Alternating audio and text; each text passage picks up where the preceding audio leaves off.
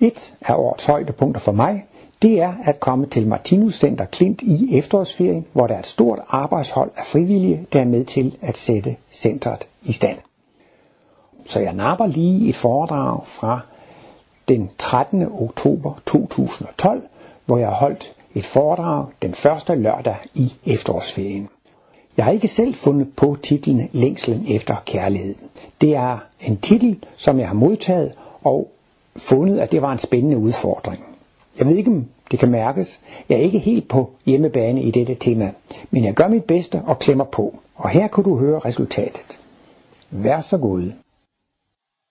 I må gerne indtage jeres pladser. Og jeg vil byde velkommen her til Martinus Center og til foredraget. Og det er Ole Terkelsen, der skal holde foredrag om længsel efter kærlighed. Og der har Ole godt nok fået en stor opgave, men øh, vi øh, lytter med spænding. Og øh, inden jeg giver ordet til Ole, så vil jeg lige gøre opmærksom på, at det nye program for Martinus Center til næste år er kommet. Det ligger herude ved indgangen, så det er meget velkommen til at tage. Men øh, velkommen til Ole. Jo, tak.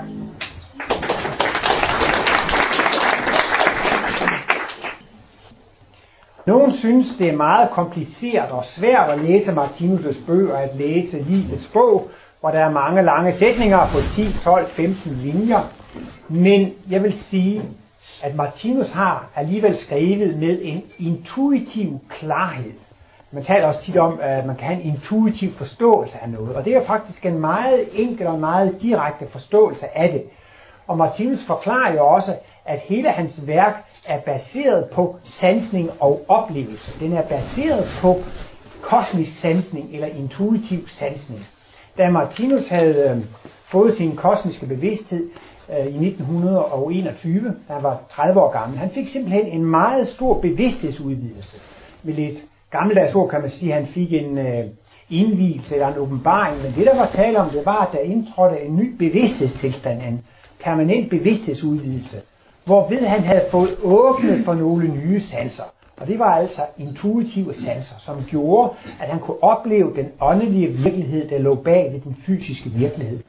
Martinus siger, ligesom vi kan se en cykel og en bil i gaden, lige så tydeligt kunne han se livets love, kunne direkte opleve meningen med livet, og hvordan livet var indrettet, og hvordan livet er konstrueret. Og øh, intuitionen virker altså sådan, som et slags åndeligt røntgensyn. Hvis man er syg eller sådan et eller andet, så skal man jo lige have lavet sådan en, et, et røntgenbillede, og det er ligesom røntgenlyset, det går lige igennem hele kroppen. Og på samme måde havde Martinus altså et intuitivt klarsyn, som gjorde, at han kunne kigge ind til benet, så han kunne kigge lige igennem. I virkeligheden så kan man opdele al livsoplevelse i to dele. Der er noget, der er behageligt, og noget, der er ubehageligt. Så er det jo klart, at der er lidt gråzoner. Men i princippet kan vi egentlig kun opleve to ting. Det, der er behageligt, og det, der er ubehageligt. Og det er jo så klart, at et hvert levende væsen stræber efter at opleve behag, og vil prøve på at undgå at opleve ubehag. Og jeg har lige siddet og arbejdet med en, øh, med en Martinus tekst, hvor han øh, siger noget interessant. Han øh, er inde på at forklare noget om jordkloden.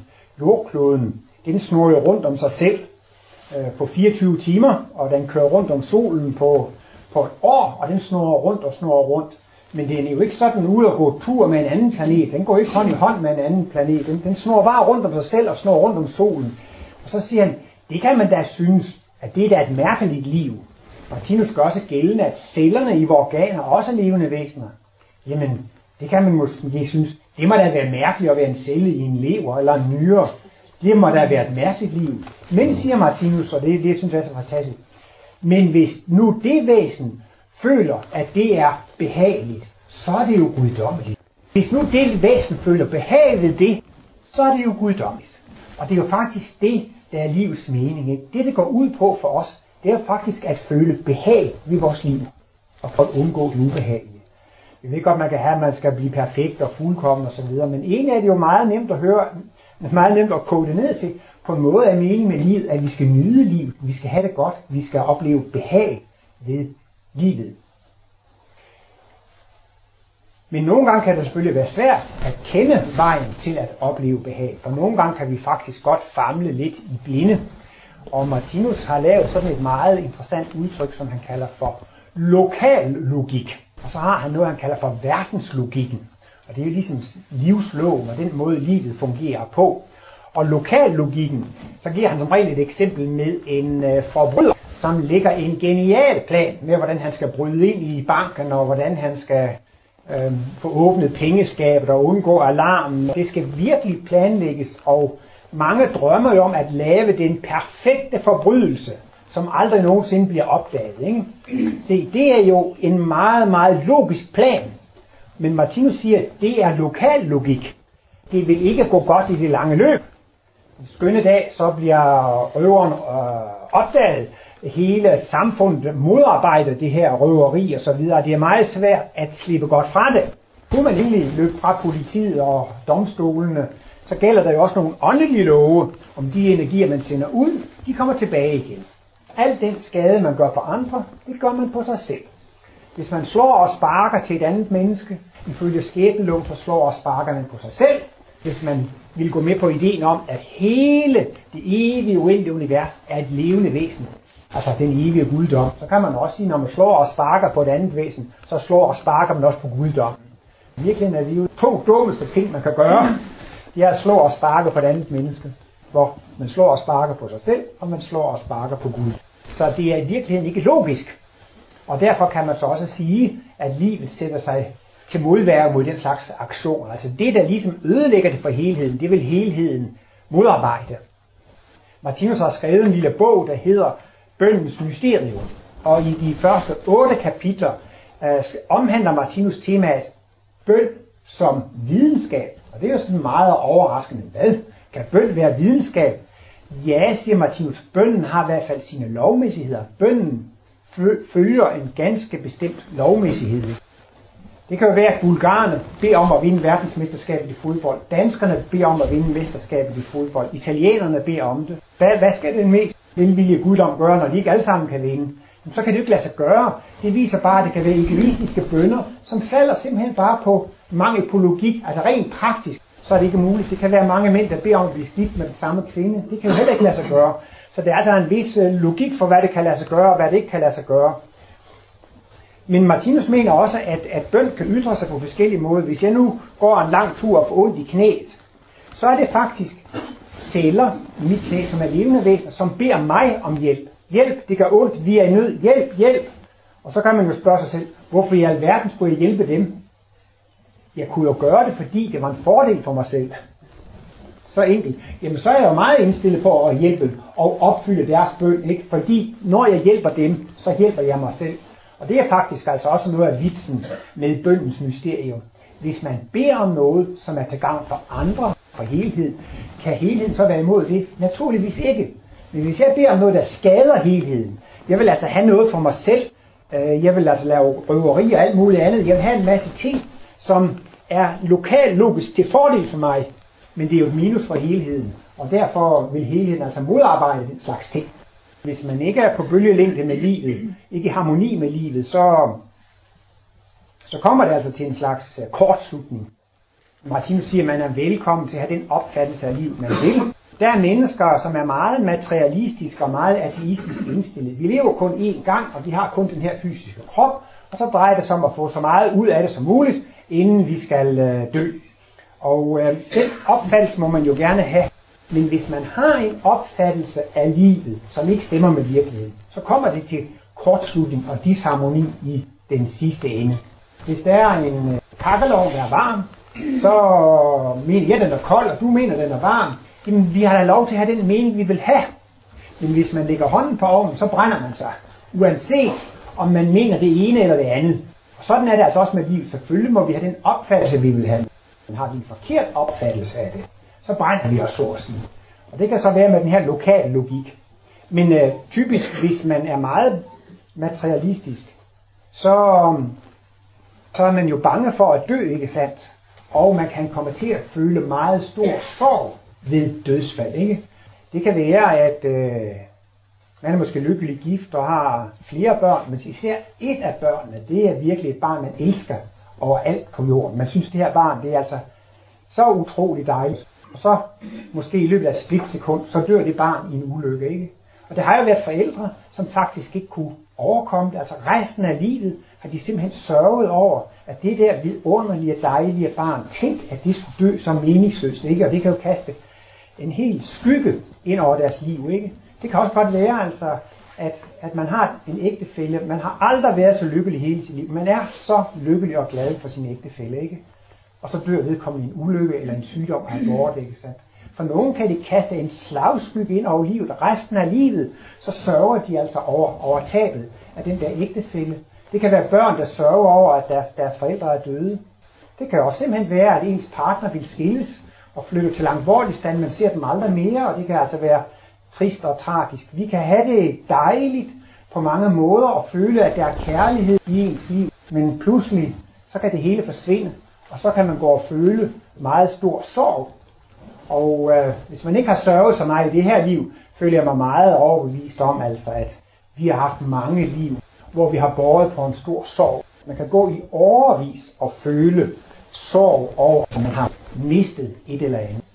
Og det er jo så klart, at det, der skal til at kurere denne sorg, det er, at man får det der dejlige tilbage. Man længes efter det der igen. Og har man en gang, så at sige, øh, oplevet behag ved livet, glæde ved livet, og man så at sige mister det, jamen så er det jo klart, at så længes, så længes man efter det. Så derfor går vi måske også alle sammen med en længsel efter kærlighed og varme og velvære. Og som øh, Martinus skitserer det, så er det jo så altså, at vi oplever det, som om mørket ligger bagude. Vi, vi er um, mætte af fortiden, og går man tilbage altså i historien, så kommer man jo tilbage til middelalderen og oldtiden, og de bliver mere og mere primitive. Hvem ønsker sig tilbage til det der grove og primitive? Øhm, så alt det, man er mæt af, det fremstår som et mørke. Øh, det er jo altså ligesom, når man bliver mæt, så har man ikke lyst til at spise mere. Derfor opleves fortiden som mørke, simpelthen på grund af mættelse. Og fremtiden, den ligger lys og lykkelig foran en, fordi det, der ligger i fremtiden, det er opfyldelsen af mine ønsker og længsler og begær. I fremtiden, der skal jeg have det. Derfor står det jo som et lys. Det er jo det, man længes efter. Hvis man er sulten, hvad er løsningen på det? Det er at få noget at drikke. Har man været sulten i lang tid, så er det jo skønt at få noget at spise. Hvis man har været øh, tørstig i lang tid, ørkenvandreren savner vand, jamen det er jo simpelthen et paradis at få lov at drikke. Så man må jo sige, det er faktisk livets største og livets dejligste oplevelse. Det er at få ønsker og længsler opfyldt. Og det er meget nemt at forstå, når det går om mad og om drikkevarer. Men sådan er det selvfølgelig også. Nogle af de lykkeligste øjeblikke, vi har haft, har vi jo formentlig haft i selskab med andre mennesker. Og af en eller anden grund, så kan vi ikke få lov at opleve det mere på grund af praktiske omstændigheder, og så længes man efter at få lov til at opleve det igen. Så vi har i os en længsel efter lyset og reststødning til mørket. Vi længes efter lyset.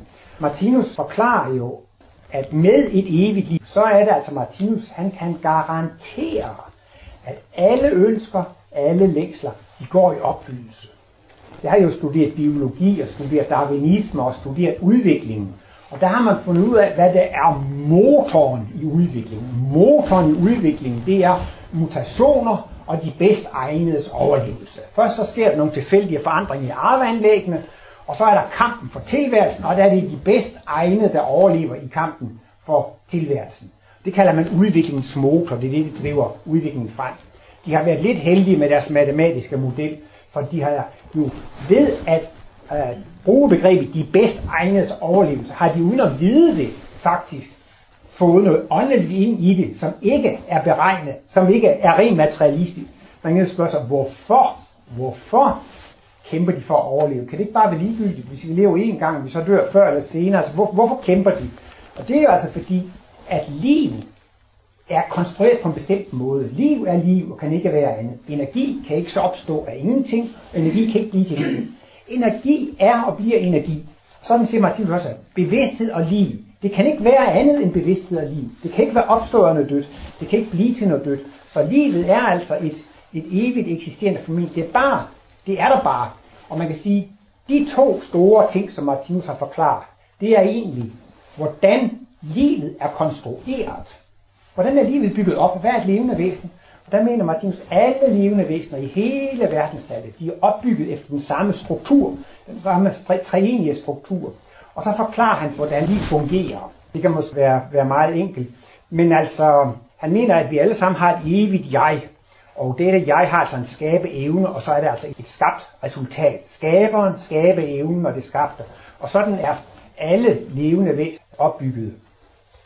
Og grund til at komme ind på det, det er, jamen altså, livet er et noget, som eksisterer. Jamen hvorfor eksisterer det? Hvorfor fungerer det på den måde? Det gør det bare, fordi sådan er det bare. Alle ting, der har en begyndelse. Hvorfor er klaveret der? Jamen det er fordi, der er en, der stillede det. Jamen hvorfor findes det? Jamen det er fordi, en, der har lavet det. Hvorfor findes huset? Jamen det er fordi, det blev bygget i 1900 hvidkål. Og man kan spørge om alt muligt. Alle skabte ting har en forklaring. Men det er altså nogle evige ting. De har ingen forklaring. Man kan forklare en ting ud fra dens begyndelse, hvordan det blev lavet. Men hvis noget aldrig bliver lavet, så er det der bare.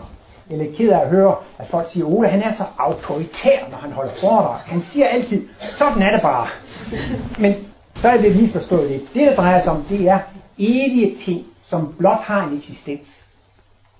Men hvorfor eksisterer de? Jamen det gør de bare. Hvorfor eksisterer det og det? Alt, der har en begyndelse, kan give, der kan man give en årsag til eksistensen. Hvis noget altid har været der, så er der ikke nogen årsag. Det er der bare ikke. Og så igen, jamen altså, hvorfor kæmper man for at overleve? Det er fordi, at vi har altså et urbegær, eller en urlængsel. Hvorfor har vi det? Jamen, det har vi bare. Fordi sådan er livet. Og livet vil ikke kunne fungere, hvis det ikke var sådan. Ikke? Og det er jo så, så at sige, den dybeste længsel af alle længsler, der findes. Det er det, Martinus kalder for urbegæret. Det betyder, at i hvert levende væsen findes der et evigt urbegær.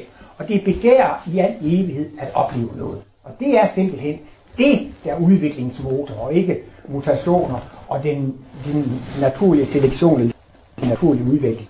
Det er simpelthen det, at man har et begær efter at opleve livet.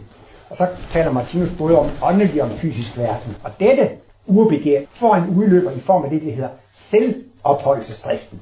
Vi kan kun opleve livet i en fysisk verden, hvis vi har en fysisk krop. Derfor må vi kæmpe for at opretholde den fysiske krop. Når man kommer over på det åndelige plan, har man ikke brug for en selvopholdelsesdrift. For der kan man ikke blive angrebet af, af rovdyr, og man skal ikke spise mad og så videre. Altså der, der, der har man bare en længsel efter at opleve noget nyt. Men øh, ifølge Martinus, så er det jo så, at vi har tanker. Altså den åndelige verden, det er en elektrisk-magnetisk verden. Men vores tanker, det er også en, en elektromagnetisk konstruktion. Og øh, tankerne, det kunne jo måske også godt være sådan nærmest ligesom en øh, tilfældighedsgenerator. Jeg kunne jo også stå og udstøde en masse lyde. Uh, uh, uh, uh, uh. Det får man ikke så meget ud af. Men ved at man kan sætte lydene sammen i en bestemt rækkefølge og en bestemt orden, så kan man altså få en mening eller en tale ud af det. Og sådan er det altså også noget, der strukturerer vores tankeverden, sådan at det ikke bare at vores tanker bliver kørt af en tilfældighedsgenerator, men at vi har nogle tanker, som er meningsfulde. Og det, der ligger i det, det er faktisk det, at vi tænker på, hvordan vi kan få opfyldt vores længsler. Alle tanker er børn af begæret. Man kan også sige, at alle tanker er børn af længsler. Hvad er det, vi tænker på? Det er jo faktisk, hvordan man kan få sine ønsker og længsler opfyldt. Hvad er det, jeg gerne vil, og hvad skal jeg så gøre for at kunne få det opfyldt? Og et sted taler Martinus også om vilje. Hvad er vilje? Et sted definerer Martinus vilje som væsenets evne til at regulere opfyldelsen af sine ønsker og længsler. Og der er det jo så nogle gange, hvis det er lokal logik, altså lidt ligesom indbrudstyvene, altså hvis man er alt for egoistisk i at opbygge sin egen egoistiske lykke, så kan man godt blive modarbejdet. Så må man altså give fortabt over for verdenslogikken. Det største lys, man kan opleve, det er vel dette, at blive forenet med et, et andet menneske, ikke sandt? Altså man, man, man drages jo øh, mod andre mennesker og synes, det er jo dejligt med, med berøring og med kærtegn og i endnu stærkere grad, hvis det er tale om en seksuel vellystfornemmelse. I, det, i dyrerige, der er det jo virkelig djungelloven. Det er alles kamp mod alle. Men, siger Martinus, der findes altså også et lys i dyreriget. Og det er den seksuelle vellystfornemmelse. Det er simpelthen det behag, som dyrene oplever ved parringen. Og når man taler om mennesker, så er det altså også meget behageligt at være forelsket. Og det er jo en meget dejlig proces, og Martinus siger også, når forelskelsen løber sin line ud, resulterer den i, i samleje og afkom. Og Martinus mener lige frem, at det man oplever i den seksuelle velløsfornemmelse, hvis man får en seksuel udløsning, så oplever man jo noget. Men hvad er det for noget, man oplever? Jeg tror nærmest, man må sige, at vi har jo egentlig en ordløs form og en farveløs form. Når jeg bruger de udtryk, er det fordi Martinus siger, at han har fået sin viden af intuitiv vej i en ordløs og en farveløs form. Og han kunne måske også lægge til en formløs form. Det er også lidt mærkeligt, at man kan få en viden eller en information, uden at den er formuleret i ord, eller i farver, eller i former. For eksempel er der mennesker, som har haft nogle kosmiske glimt. De føler bare, at de er evige. Men det er ikke nogen, der har visket det med øret med ord eller, eller former. Og jeg tror også, man kan sige, at den seksuelle vellystfornemmelse, den har egentlig heller ikke, det er ikke nogen ord, det er ikke nogen form, det er ikke nogen farve, men det er simpelthen en, en vellystfornemmelse. Og nogle gange kalder Martin Frost det, seksualiteten for den højeste ild. Altså, nogle gange kan man også godt i forbindelse med øh, elektricitet opleve en slags, en slags varme, og øh, seksualiteten osv. er jo også forbundet med, at man oplever en vis, en vis varme i kroppen. Men Martinus mener faktisk, at det er en, en Guds oplevelse. Man oplever noget af Guds væsen i den seksuelle velløsfornemmelse. Men den er omsat det, Martinus kalder instinktiv form. Martinus taler om nogle meget, meget store udviklingsforløb, som han kalder for spiralkredsløb. Men et hvert spiralkredsløb har en fysisk epoke og en åndelig epoke. Og den fysiske epoke begynder med mineralriget, derefter følger planterige og dyrerige, og begyndelsen af det rigtige menneskerige, hvor vi, vi bliver rigtige kristusvæsener. Og så går vi ind i en, en åndelig verden, og så kommer vi tilbage på, på et højere niveau. Næsten lidt ligesom årets gang, ikke sandt? Nu har vi så altså 12 måneder, ikke sandt? Og det er som om, at hver januar, så er det hele frosset til, eller nogle gange i hvert fald, og det er sne, og så må året begynde forfra. Men man bygger alligevel videre på det næste. Sådan bygger man altså videre på spiralkris efter spiralkredsløb. Og øh, det at, at, at, øh, at blive fuldkommen blive bevidst, det er jo faktisk det at blive et med Guds bevidsthed. Martinus taler altså om, at når vi får kosmisk bevidsthed, så bliver vi bevidst i kosmos. Hvad er kosmos? Kosmos er det levende, uendelige verdensalt. Martinus fik jo sin bevidsthedsudvidelse, da han var 30 år. Men det er interessant, at han sine erindringer fortæller om, at han som barn sad lidt uden for Sindal på noget, der hed Tolne Bakker. Han var også hyrdedreng altså før, mens han gik i skole. Og så kiggede han jo af til på solen og månen og stjernerne. Og så sad den lille dreng og funderede over, hvad må det hele egentlig er for noget? Hvad må det hele egentlig er for noget? Og senere så siger han jo, han fandt ud af, at universet det er en levende, arbejdende organisme. Og der er flere foredrag, hvor han lægger sådan meget tryk på det her med, universet det er en levende, arbejdende organisme.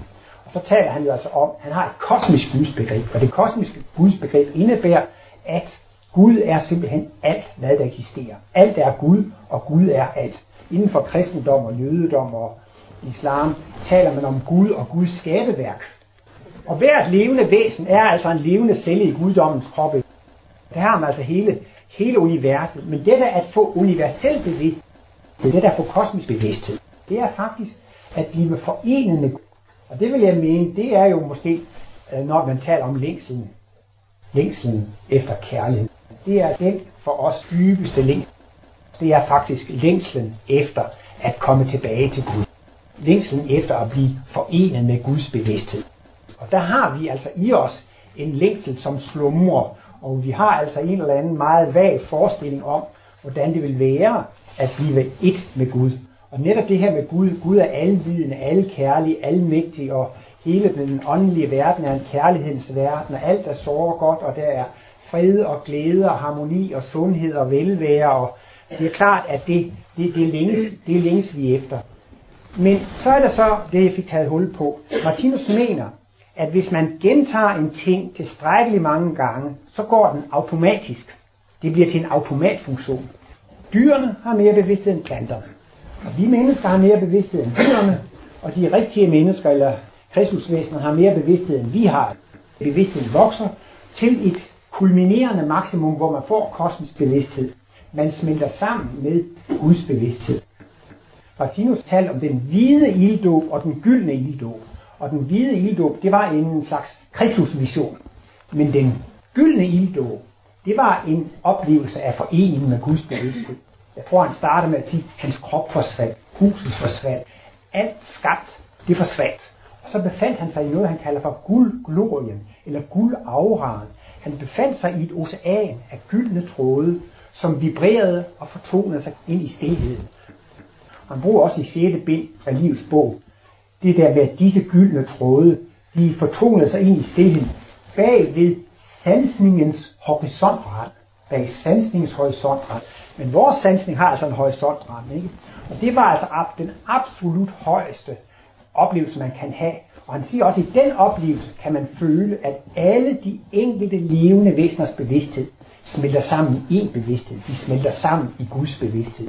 Så det er absolut det højeste og det største, man kan opleve. Det er at føle denne sammensmeltning, denne enhedsfølelse med alle andre levende væsener, og dermed altså også med Gud. Og det er altså også sådan, som Martinus beskriver det, at man får en yderst personlig oplevelse af Gud.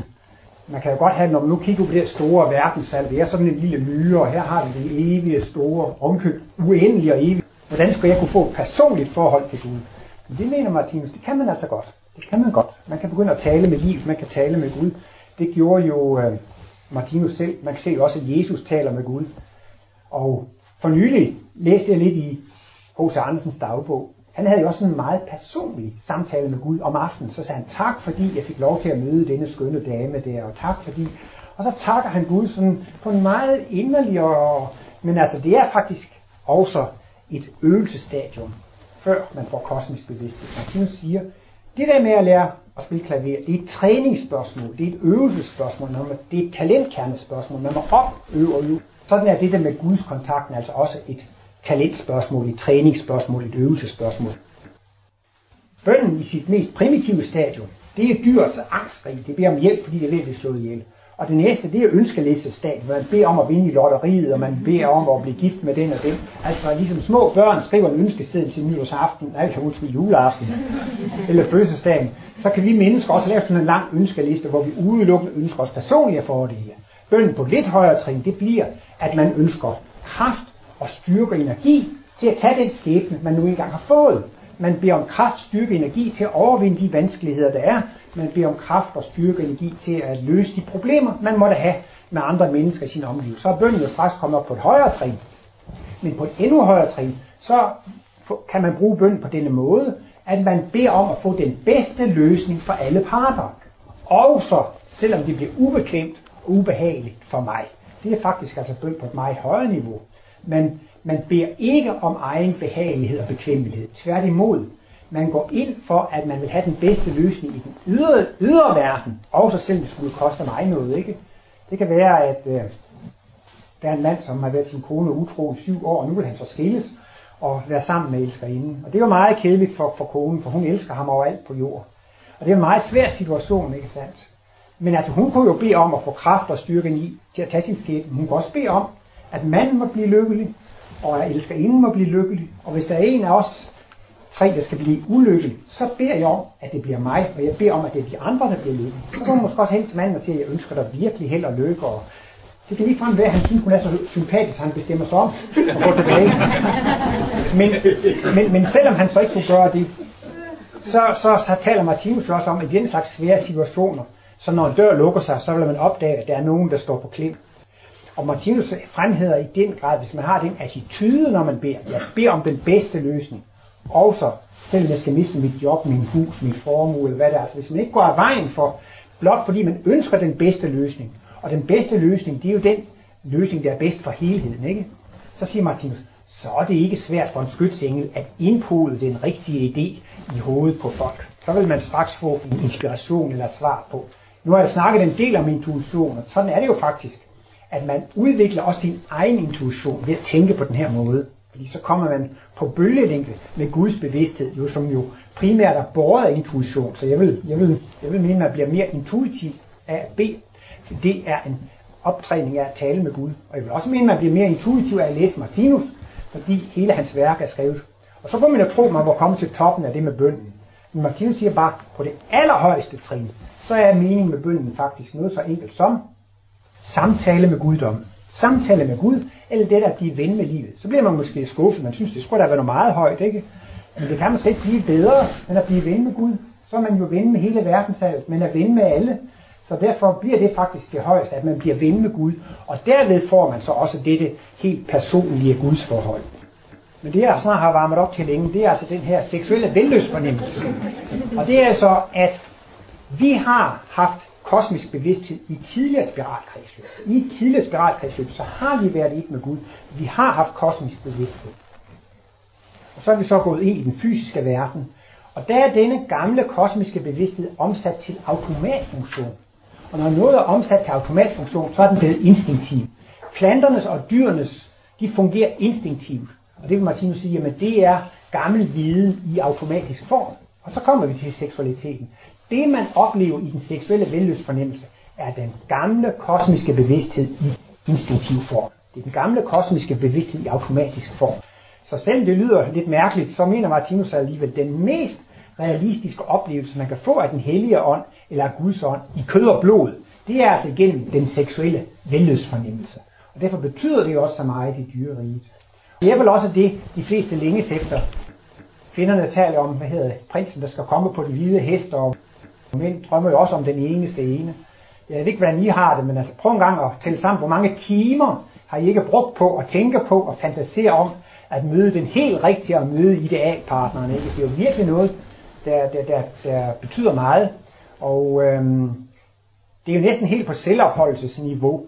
Hvis man ikke får den, man elsker, så kan man lige så godt gøre selvmord, så er livet ikke værd at leve. Eller hvis man ikke kan få den, man elsker, fordi der er en tredje, der går imellem, så kan man lige så godt slå ham ihjel, så, så, er, banen, øh, så er banen klar. Så altså, det viser bare, at det er enorme stærke kræfter. Martinus bruger jo også det her med, når man er rigtig forelsket, så er det faktisk en slags hjernelammelse. Og det er også en nyere forskning, som viser, jeg kan ikke huske, der er to hjernecenter, som fungerer lidt anderledes, når man er forelsket. Og det ene hæftede mig ved, at vi har et, et center i hjernen for at udøve kritik. Og det bliver sat lidt ud af spil i forelskelsesperioden. Og det er så til gavn og fordel for formering. Sådan er det også nogle gange, hvis man, hvis man øh, er på værtshus og drikker sig fuld. Jo, jo fuldere man bliver, jo kønnere og bliver øh, de der, der, der sidder der falder også, om så man sige, øh, niveauet for kritik. Men det gør det åbenbart altså også, når man bliver, bliver rigtig øh, forelsket.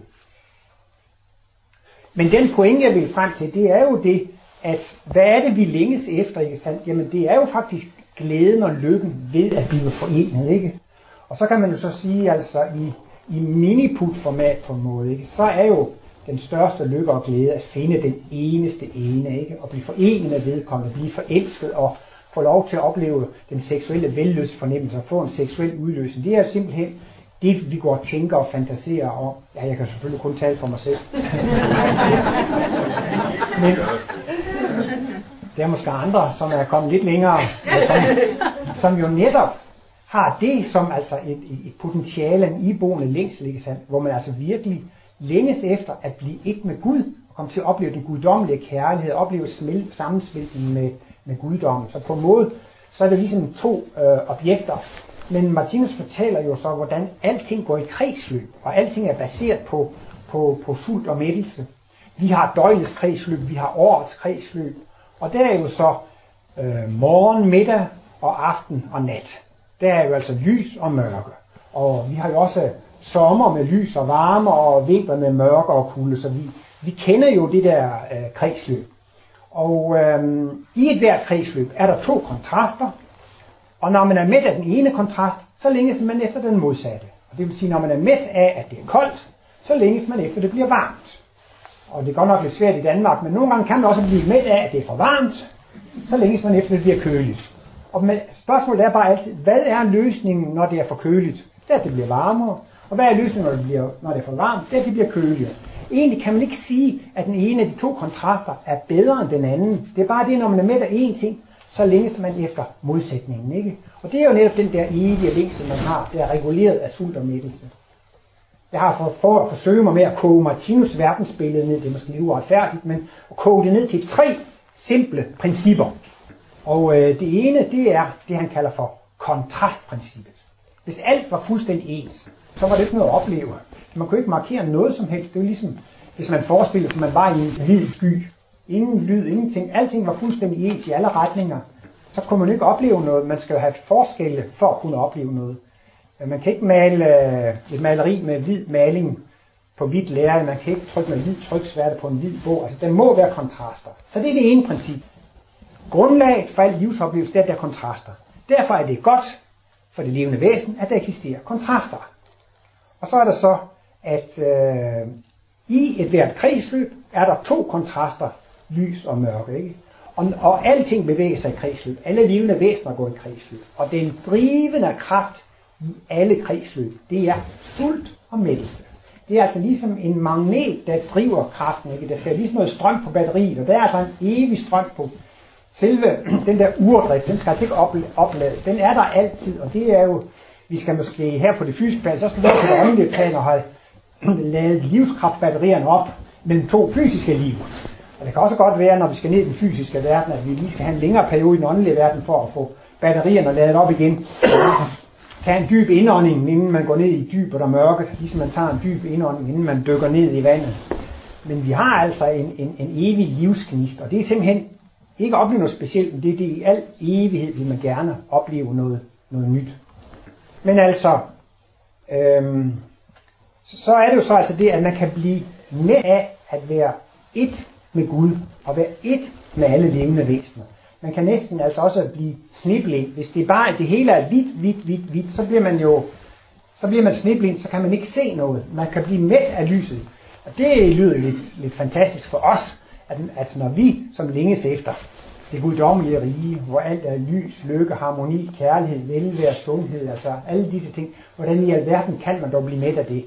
Men det er bare et spørgsmål om tid. Det er bare et spørgsmål om tid. Fordi at øh, al livsoplevelse er baseret på et perspektivprincip. Hvis man har oplevet meget smerte og lidelse, og det holder op, så kan man glæde sig over det. Hvis så går en uge, en måned, et år, 10 år, 20 år, så forsvinder den der mørke oplevelse, sådan lidt perspektiv. Og netop det, der gør, at vi kan længes efter de her ting, det er jo altså, at, øh, at vi oplever modsætningen. Men efterhånden, at vi oplever meget smerte og lidelse. Forudsætningen for at være lykkelig, det er at være ulykkelig. Og jo mere ulykkelig man har været, jo mere lykkelig kan man blive. Så man kan ikke opleve, man kan ikke vide, at der er noget, der er varme, hvis man ikke har oplevet kulde. Så, så det er jo godt, at begge kontraster er der. Men jo friskere i rendring man har mørke kontrasten, desto stærkere lys. Men hvis nu man så er i lysets rige, giver måske ikke mening at snakke om tid, men lad os bare sige nogle milliarder år, så begynder jo efterhånden den mørke kontrast at blive mindre og mindre. Og det vil faktisk sige, så, så, så tynder livsoplevelsesmulighederne ud. Og det begynder faktisk, man begynder at blive sneblind. Så længes man efter at opleve noget nyt. Og så taler Martin, så man kan få lov til at huske, hvad man har oplevet tidligere. Nå, det var dengang, jeg fik lov til at bestemme, og det var dengang, jeg var rig, og det var dengang, jeg kunne herse med de andre, og det var dengang, jeg blev berømt, og det var dengang, jeg var den stærkeste hjort i skoven, og det var dengang. Og så på en eller anden måde, så begynder man at længes efter kontrasten til det, og så dukker man så ned i den fysiske verden. Men den her længsel efter kærlighed, det er jo så også det, Martinus er inde på. To slags kærlighed. Øh, for som ofte, så får man jo præsenteret, at forelskelse er det samme som kærlighed. Men der er Martinus har inde på, at faktisk er de tit modsætninger. Hvor Martinus med kærlighed mener alle kærlighed og næste kærlighed. Og hvor han altså med forelskelse mener ægteskabskærlighed og paringskærlighed. Nogle af kontrasterne er jo, at, at den rigtige kærlighed, alle kærligheden og næste kærligheden, den gælder alle væsener. Men paringskærligheden og forelskekærligheden gælder kun ét væsen. Det er jo en kolossal kontrast. Og i virkeligheden kan man sige, at vores kærlighedskapacitet, den bliver skruet helt ned til, at man kan kun elske ét væsen. Et væsen er modsat køn. Det er jo godt nok ikke ret mange. Men nu er det nogen, der er kommet lidt videre. De kan også elske naboens kone og genboens kone og, og flytter hen på arbejde. Så man kan jo se, at de er kommet lidt længere i deres øh, kærlighedskapacitet. Ja, det er jo den vej, det skal gå. Ah, Martin siger nogle gange, at det kan være lidt uheldigt, når denne nye alkærlighed får sit udtryk igennem den seksuelle pol. Så kan der godt komme meget sorg ud af det i form af utroskab og ulykkelig kærlighed osv. Men faktisk er vi inde i en fase, og det er jo også, at mennesker, som lever i et socialt velfærdssamfund, viser jo også, at de har øh, medfølelse med de syge og de vil hjælpe børn og pensionister og syge og... Ja, nu skal jeg selv snart have folkepension, så. Så dem skal man jo være gode ved pensionisterne, det må man jo sige. Men altså, når man har denne følelse for, for, for andre ude i samfundet, så har man jo altså fået mere kærlighed, ikke sandt? Og denne kærlighed skal jo så altså efterhånden vokse til at omfatte alt. Så vi går jo faktisk imellem at have, have haft den største, den største lys og lykke ved at elske et væsen af, af modsat køn. Det er det gamle paradis, ikke sandt? Men det er altså kærlighedsflammen på vågeblus. I ved godt, for at spare på gassen og for at undgå at have tændstikker, så har man lige sådan en lille gasflamme, så når man skal have vandet varme, så kan man lige gå hen og dreje op for, for, for vågebluset. Og sådan siger Martinus jo også, med kærligheden, den forsvinder jo aldrig. Hvad skulle man gøre, hvis kærligheden forsvandt? Så hvor er tændstikkerne henne til at tænde den universelle kærlighed? Den er der altid, men i dyrerige kan den skrues ned på vågeblus, så det bare bliver nogle få sekunder i en paringsakt mellem, mellem, mellem to dyr eller to mennesker der. Så, så den er jo altså på opadgående, denne kærlighedsflamme. Men jeg, ja, det er ikke rigtig noget. Min far og mor, de havde et udmærket ægteskab, og øh, min far var 13 år ældre end min mor, og han døde 12 år før min mor. Og så havde hun så de sidste 12 år alene. Og det var meget interessant at høre, fordi så fortalte hun jo om, i det daglige, da de var gift, så kunne hun tale med min far om alle ting. De talte om alle dagens ting og så videre, og fik det hele afhandlet. Så var han jo væk. Hvad så? Jamen så sagde hun faktisk, at det styrkede hendes gudsforhold. Fordi altså, så begyndte hun ligesom at tale med Gud om tingene, sådan, sådan, sådan, sådan som det var gået. Ikke? Så for at bruge et gammeldags udtryk, så kan man næsten sige, at det er en slags afgudstyrkelse at dyrke den eneste ene, den eneste seksuelle partner, ikke sandt? Det er ganske vist det største lys, ikke sandt? Men så kan man jo faktisk sige, at man foretrækker et eneste væsen af modsat køn, for, frem for at foretrække alle mennesker, frem for at foretrække guddommen. Ikke sandt? Og jeg synes, det er ret interessant, at nogle gange så bliver man så bragt i en situation, hvor man faktisk styrker sit gudsforhold på den måde. Så det vi så er, er i gang med, det er jo faktisk via de så mange ulykkelige ægteskaber og skilsmisser, og alle de så mange bedre erfaringer i ægteskab. Ved alle de smerter og lidelser, vi oplever, så får vi jo mere medfølelse og medlidenhed. Og det er jo også klart, at den ensomhed, som man kan komme til at opleve, den er jo også med til at stimulere længsel efter samhørighed. Og det er jo også interessant med mennesker, som har overskud. Man taler om overskudsmennesker. Der er mennesker, de har det godt, de er lykkelige og glade, de har overskud, ikke? Sådanne mennesker vil man gerne være i nærheden af, ikke? Man tiltrækkes til mennesker, som har overskud af livskraft og livsstil. Man drages mod sådanne mennesker, ikke? Og det er jo netop også fordi, man, man længes efter livet, ikke? Hvis man for eksempel i sit liv har oplevet en meget dyb sorg, ikke? Så er det jo nogle mennesker, de kan blive slået helt ud resten af livet, ikke? Det er klart, sådanne mennesker drages man ikke så meget imod, vel? Fordi at, øh, de har ikke så meget overskud og, og så meget at, at, at dele ud af. Så det er jo klart, at, at vi drages jo mod lyset og lykken og, og, og, og kærligheden. Men øh, det Martinus beskriver, det er jo så altså, at vi er i vores udvikling på vej imod at få kosmisk bevidsthed. Ikke sandt? Martinus forklarer, at hele hans værk er skrevet på basis af selvoplevet kosmisk bevidsthed.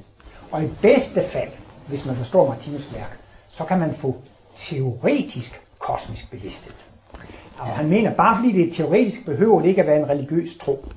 Altså, i matematikken kan man udføre nogle beviser, og så siger man, at det er bevis, fordi at man har ført et teoretisk bevis. Altså det er et faktum, selvom det er på teoretisk basis. Det mener Martinus altså også, at han har skrevet sin han har ganske vist snydt og kigget i faselisten og set, hvordan, det, hvordan facit er. Men når han så skriver sin analyse, så siger han, kan I se det og det? Ja, det kan jeg godt. Og kan I se det og det? Ja. Og er det så ikke logisk sådan og sådan? Så Martinus har faktisk lavet nogle baglæns regnestykker. Han har oplevet facit først.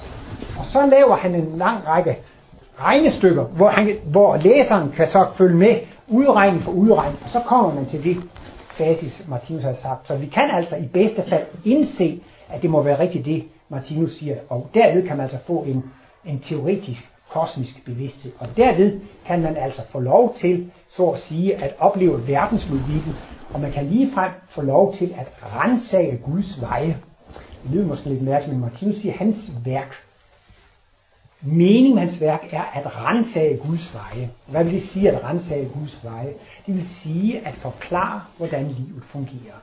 Vi vil faktisk også sige, hvordan Gud fungerer, hvordan dette levende, evige, uendelige univers, hvordan det fungerer. Ikke?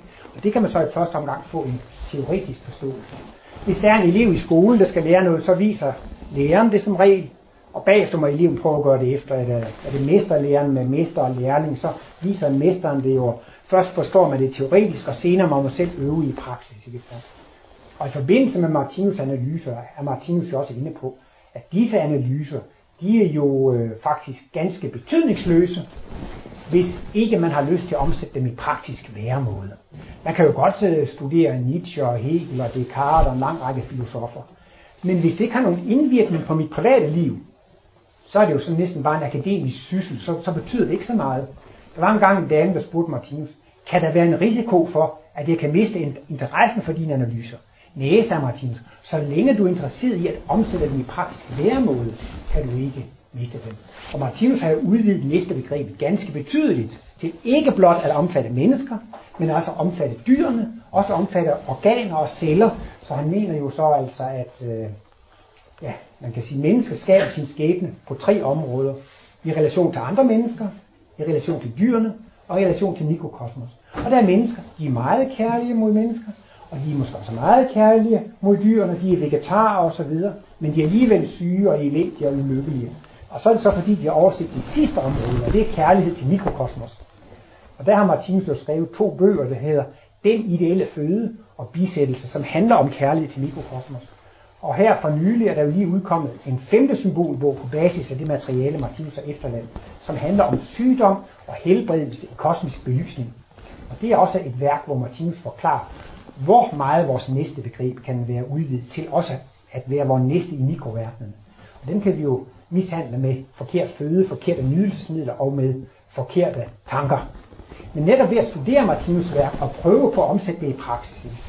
Og hvad vil det så sige at omsætte det i praksis? Jamen det er faktisk det, man prøver at træne sig op til og øve sig op til at praktisere næstekærlighed til mennesker, til dyr og til mikrokosmos. Og det at få kosmisk bevidsthed, det er det samme som at komme på Guds bølgelængde. Det er jo klart, at når man får den samme kærlighed, så kommer man også på denne bølgelængde. Og jeg tror også bare lige, at jeg vil slutte af med at nævne, at det ikke er, at det ikke altid Martinus refererer til moral og næste kærlighed, når han taler om, hvornår man får kosmisk liv. Men øh, i en fødselsdagstale, det var dengang Martinus blev 85 år gammel, så tog han det faktisk op. Han sagde, hvem bliver de første mennesker til at få kosmiske glimt? Og det der er på kosmiske glimt, det er jo faktisk at få et glimt af Gud. Og noget man typisk kan opleve i et kosmisk glimt, det er, jeg er evig. Og man kan opleve, at hele universet er udtryk for kærlighed. Man kan føle sig et med kærlighed. Man kan føle, at kærligheden er verdensalders grundtone. Man kan få en oplevelse af, at det man før anså for at være ondt og smerteligt, i virkeligheden er kærlighed i forklædning. Men hvem bliver de første til at få disse skønne glimt af Gud og evighedsoplevelser? Det, siger Martinus, det bliver de mennesker, som interesserer sig for at omsætte disse analyser i, i praktisk væremåde. Og netop ved at studere og sætte sig ind i Guds væremåde, så kommer man på den bølgelængde. Og så var der lige, jeg skulle slutte af med at sige, at det er et sted, hvor Martinus ikke refererer til kærlighed og moral i forbindelse med at få kosmiske liv. Men han taler om, at længere ud i fremtiden, vi udvikler os jo, så får vi faktisk en rigtig god skæbne. Vores forhold bliver meget bedre længere frem, at vi udvikler os. Og på et tidspunkt så føler man, nej, hvor er det dejligt. Nej, hvor går det godt. Jeg har en dejlig ægtefælde, dejlig arbejde, bor i et godt land, og har en dejlig bil, og har nogle gode fjernsynsprogrammer, og en dejlig mobiltelefon. Lige kommet en ny iPad og så videre. Og man synes, nej, hvor er det dejligt. Og så kan man lige frem føle trang til at takke lige. Det, at man føler glæde og taknemmelighed over de Martinus, det er begyndelsen til den kosmiske bevidsthed. Og det er jo altså, når vi får denne kosmiske bevidsthed, så får vi jo virkelig opfyldt vores længsel efter kærlighed.